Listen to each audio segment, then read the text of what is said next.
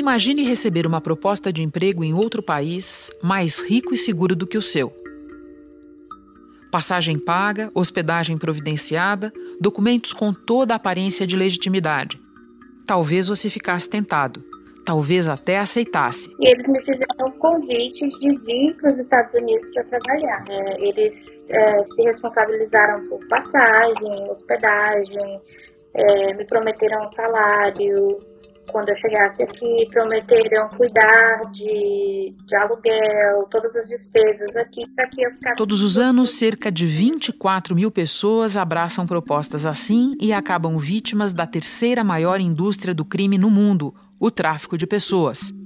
Um crime de escala planetária do qual ninguém está completamente protegido, embora ele faça mais vítimas em determinados segmentos da população. Para as autoridades, o número de casos é maior do que as denúncias registradas, apenas 159 no ano passado. Mais da metade das vítimas era do sexo feminino. A faixa etária mais vulnerável é de jovens, entre 15 e 17 anos. Da redação do G1, eu sou Renata Loprete e o assunto hoje é a escravidão moderna nos Estados Unidos e no Brasil e o que se faz para combatê-la segunda-feira, 30 de setembro. No início de setembro, cinco homens foram presos na Coreia do Sul. Dois meses antes, eles teriam atraído ao país sete brasileiras vendidas a uma casa de prostituição. Passado um mês de cativeiro, elas conseguiram avisar a embaixada brasileira. Feita a operação de resgate, as vítimas foram encaminhadas a um centro de proteção. Histórias como essa acontecem nos mais diversos países, inclusive nos Estados Unidos. O tráfico humano está crescendo no país mais rico do mundo. A correspondente da Globo News em Nova York, Candice Carvalho, conversou com vítimas de tráfico humano e especialistas no tema e vai nos contar o que apurou. E Renata Brás, que trabalha no Ministério da Justiça como coordenadora geral de enfrentamento ao tráfico de pessoas e contrabando de imigrantes, fala sobre o problema no Brasil. Candice, do começo, como é que você chegou a essa pauta? Ou foi a pauta que chegou a você? Acho que um pouco dos dois, Renata. Eu lembro de estar uma tarde aqui na redação é, da Globo em Nova York e, e, lendo os jornais e teve uma matéria num jornal local, no New York Post, que me chamou muita atenção, que era o caso de duas meninas que tinham sido encontradas dentro de um apartamento no Brooklyn, que é um bairro aqui da cidade, e essas meninas estavam numa situação de cativeiro é, nesse apartamento. Eu lembro da foto do jornal, que era uma foto delas amarradas, é, e, e, ali dizia que elas eram obrigadas a se prostituir nesse local. É, prostituição é ilegal aqui em Nova York, né, diferentemente aí do Brasil. E aquilo me chamou muita atenção. E aí eu comecei a ler e falava muito em tráfico humano, né, esse termo que a gente usa pouco aqui nos Estados Unidos.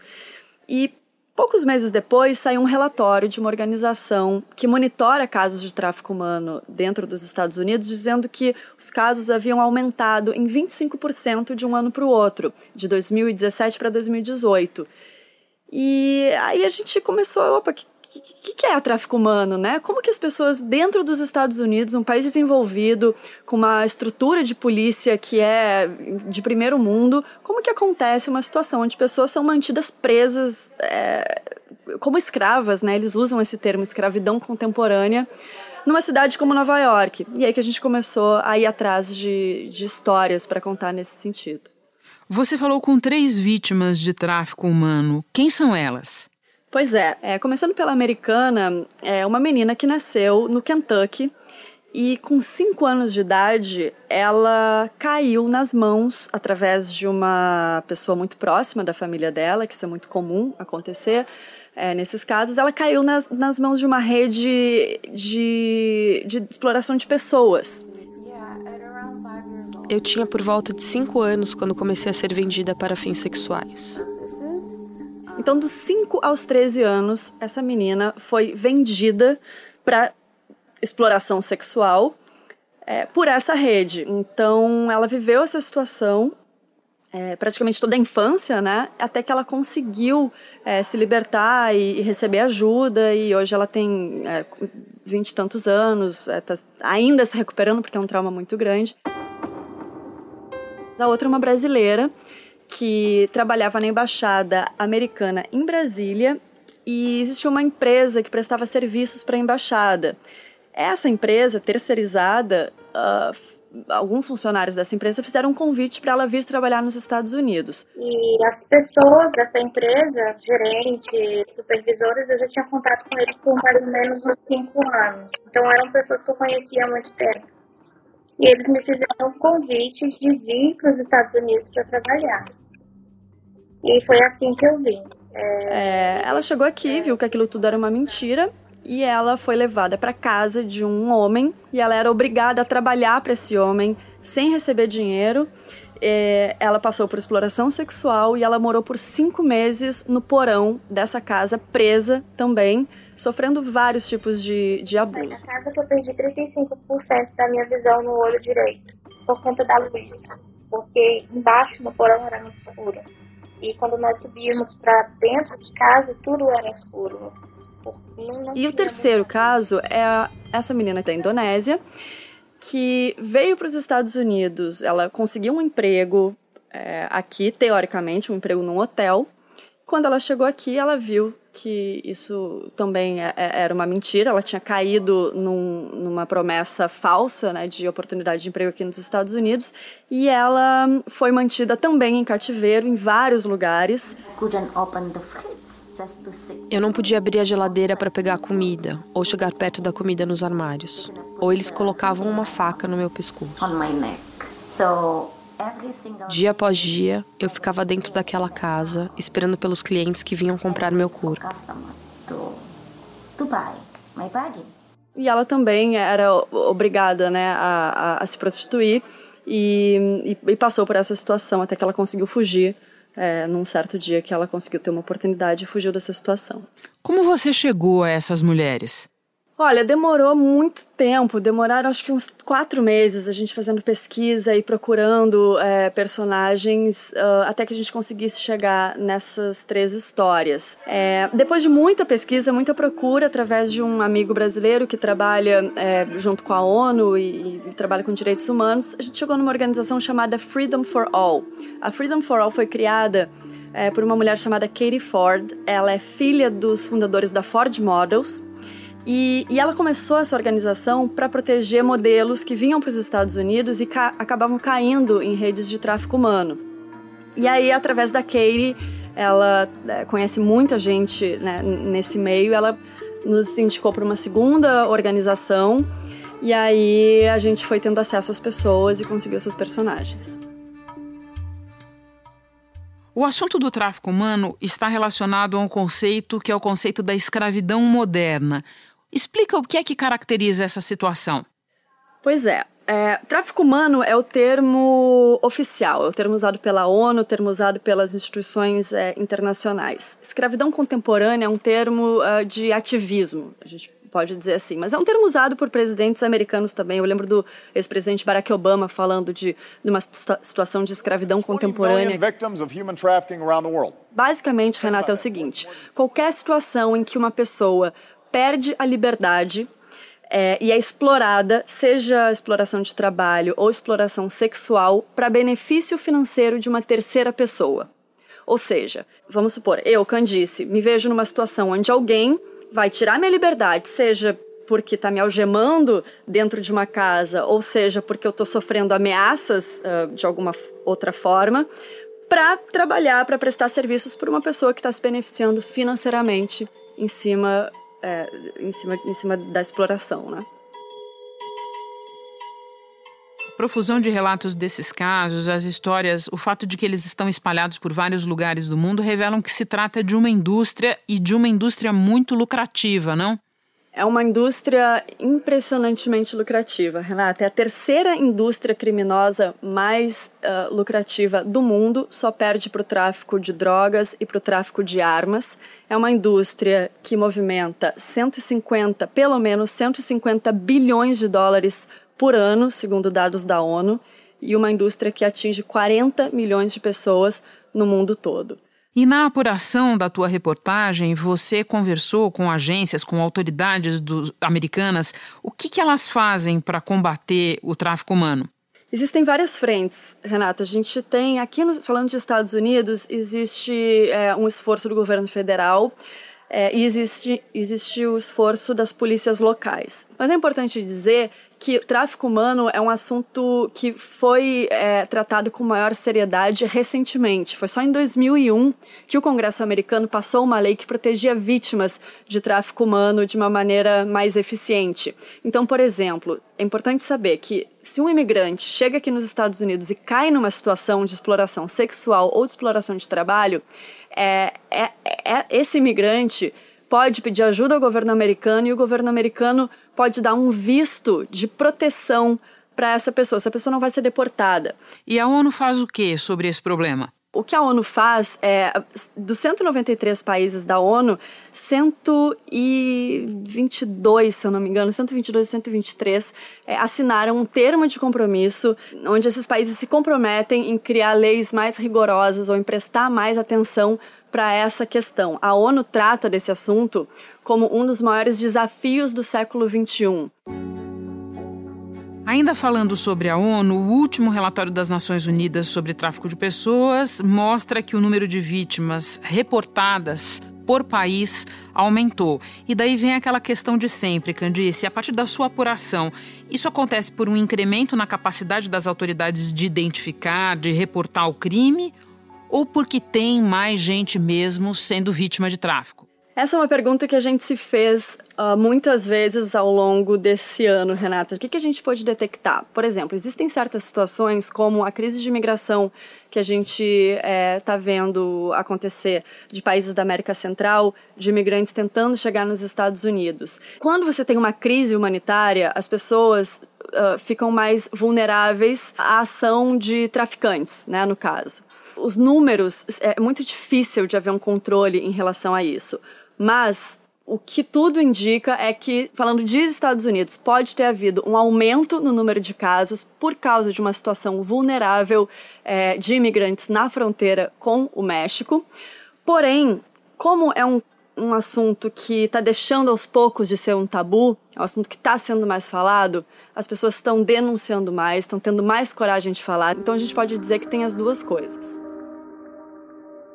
Bom, o Nobel da Paz do ano passado foi dado a duas pessoas, uma delas Yazid Nadia Murad, sequestrada e violentada pelo Estado Islâmico. E a iraquiana Nadia é da minoria Yazid. Ela foi sequestrada e tratada como escrava sexual por integrantes do grupo terrorista por três meses no Iraque. Hoje, Nádia luta pelos direitos dos Yazid e pelas mulheres que sofreram abuso sexual. Não é exatamente ela, uma história como essa que você contou das três mulheres, mas é um, um, um assunto correlato. Você acha que ele tem recebido mais destaque? Sem dúvida, Renata, sem dúvida. Essas, essas uh, meninas que acabam se tornando símbolos né, da, da luta contra qualquer tipo de exploração, especialmente se falando é, de mulheres e, e meninas menores de idade, sempre são muito importantes e servem como uma uma forma de encorajar pessoas que passaram por situações parecidas a, a falarem. Bom, e voltando às vítimas que você entrevistou, Candice, como é que elas estão hoje? Olha, Renata, são três casos que, que dá para dizer dentro, dentro de toda a situação, de todo esse contexto traumático, que são histórias com, com um final é, feliz, de certa forma. Todas elas é, conseguiram suporte, mas não foi fácil. É, duas das meninas que a gente entrevistou, quando elas conseguiram fugir dos seus traficantes, dos seus abusadores, elas foram morar na rua. Eu fiquei na rua, eu passei fome, eu andei no frio e eu não sabia que eu podia contar minha situação para alguém. Eu não sabia com quem contar. Porque elas não conseguiram apoio das autoridades, elas não conseguiram apoio de instituições existe muito né, um, um, um tabu, um preconceito de, de, principalmente em relação a imigrantes, de acharem que, ah, não, a pessoa está criando uma história porque quer conseguir um visto, porque não quer ser deportada, etc. Então, elas demoraram, por incrível que pareça, que tivesse alguém que acreditasse na história delas. Muitas pessoas, quando pensam em tráfico, imaginam que é não poder ir a nenhum lugar, estar preso em um quarto. Isso é o que acontece com algumas vítimas do tráfico, mas não para todas. No meu caso, não. Eu continuava indo para a escola, continuava a sair com meus amigos. Todas as histórias foram checadas e todas as histórias que elas contavam é, fizeram, faziam sentido, né? Ou seja, foi comprovado que elas passaram por todas aquelas situações. É, uma delas, a menina da Indonésia, ela criou uma organização que se chama Mentari e a Mentari tem dois trabalhos muito bacanas. O primeiro que é um trabalho de reinserção de vítimas no mercado de trabalho e o segundo é uma casa de reabilitação que fica no bairro do Queens, aqui em Nova York, para meninas que acabaram de sair desse tipo de situação. Então elas vão para essa casa para elas se recuperarem, lá elas conseguem apoio psicológico, lá elas conseguem é, ter um, um, apoio social. Quando eu vejo essas mulheres conseguindo emprego ou sorrindo, é um alívio, é uma cura para mim. Porque ajudar as pessoas me ajuda a me curar. A menina brasileira, ela depois que conseguiu o visto do governo americano, ela voltou a estudar. Eu sempre tive na minha cabeça que eu merecia uma, uma chance de uma vida melhor. Depois desses, depois desses anos eu fui aprovada para o visto T de tráfico humano. Ela entrou no curso de inglês, hoje em dia ela é gerente de uma empresa é, no centro dos Estados Unidos. Hoje eu sou é, líder de, de produção numa empresa consideravelmente grande aqui, eu estou conquistando as coisas aos poucos. Enfim, todas elas conseguiram se recuperar, mas não foi, não foi um processo fácil. E você, Candice, o que mais te marcou ao contar essas histórias? Sem dúvida, Renata, a resiliência dessas meninas, é, dessas três mulheres. É, são mulheres absolutamente inspiradoras a Chandra, a menina da Indonésia, ela só usa amarelo. Ela gosta muito de usar roupa amarela porque ela conta justamente isso. Quando ela estava em cativeiro, ela não podia ver a luz do sol. Ela enxergava o sol por uma frestinha que tinha, assim, no cantinho da janela, porque as janelas ficavam tapadas com um negócio de madeira, assim, o tempo todo. E então o nome da organização dela significa sol, né, no idioma local é, do país dela. E ela usa amarelo porque ela fala isso. Amarelo é minha cor favorita por causa do seu brilho. Quando você se depara com pessoas que passaram por situações tão traumáticas e, isso causa nelas uma vontade de, de salvar outras pessoas né, que, que, que passam por, esse, por situações parecidas, é absolutamente inspirador. Candice, muito obrigada pelas suas informações. Agora eu vou conversar com a Renata Braz sobre tráfico humano no Brasil. Muito obrigada, Renata. Um prazer falar com você. Um beijo. Renata, quando falamos de tráfico humano, qual é a situação do Brasil? Bom, Renata, nós estamos falando é, desse fenômeno, é um fenômeno extremamente complexo e, infelizmente, o Brasil é um país de origem, trânsito e destino. Ou seja, nós temos casos de tráfico de pessoas interno no Brasil, de um estado para o outro, de uma região para outra, e temos o internacional também, seja brasileiros saindo para serem explorados fora do território nacional, quanto de outros nacionais sendo explorados aqui no Brasil. E quem são as vítimas preferenciais desse crime? Bom, Renata, é, em relação a, ao público-alvo, a gente costuma trazer à tona a questão da vulnerabilidade. Ofertas de emprego podem ser uma isca usada por aliciadores. Esta mulher diz que saiu de casa anos atrás pensando que ia trabalhar como garçonete. Foi obrigada a se prostituir e acabou mantida em cárcere privado durante anos. Proposta que eles fazem é uma proposta de um mundo belo. Por mais que a gente tenha aquele pensamento, quando a esmola é boa, o santo desconfia, não é bem assim que acontece quando você está com a geladeira só com vasilhas de água, porque você não tem uma comida para colocar. Só que a gente tem algumas indicações de que para a finalidade, o tráfico de pessoas para a finalidade de trabalho análogo ao escravo, a maior parte das vítimas são homens. Já para a finalidade de exploração sexual, são as mulheres, e aqui também a gente chama atenção para uma parcela considerável também da população LGBT. Entendi, Renata. E o que existe de número a respeito desse assunto? O Ministério tem alguma, alguma contabilidade, guarda dados a esse respeito?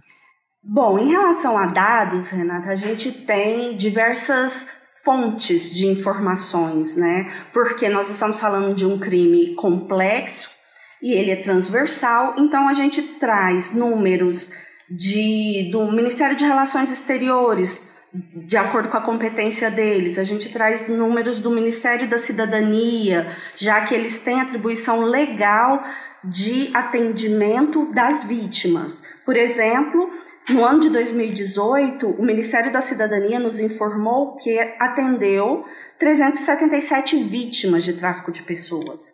Já o Ministério da Mulher, Família e Direitos Humanos, por meio do Disque 100, que é um dos principais canais de denúncia deste crime, trouxe a informação, relatou a informação de 159 denúncias. Uma mesma vítima, um mesmo caso, ela pode passar por diversos órgãos é, federais ou até mesmo estaduais e municipais. Então, eu não tenho esse número exato fechado. Que a gente trabalha é de acordo com a prestação do serviço de determinado órgão. Por ser um crime complexo, não é fácil identificar um crime de tráfico de pessoas. É, o enfrentamento dele no Brasil ele é feito de maneira transversal, ou seja, a soma de esforços de diversos órgãos, não só o Ministério da Justiça, mas temos também é, o Ministério da Saúde, que tem um papel super relevante, o Ministério da Mulher, Família e Direitos Humanos, enfim, diversos, diversos agentes, né? Renata, muito obrigada pelos esclarecimentos. Obrigada a você. Eu fico por aqui. Até o próximo assunto.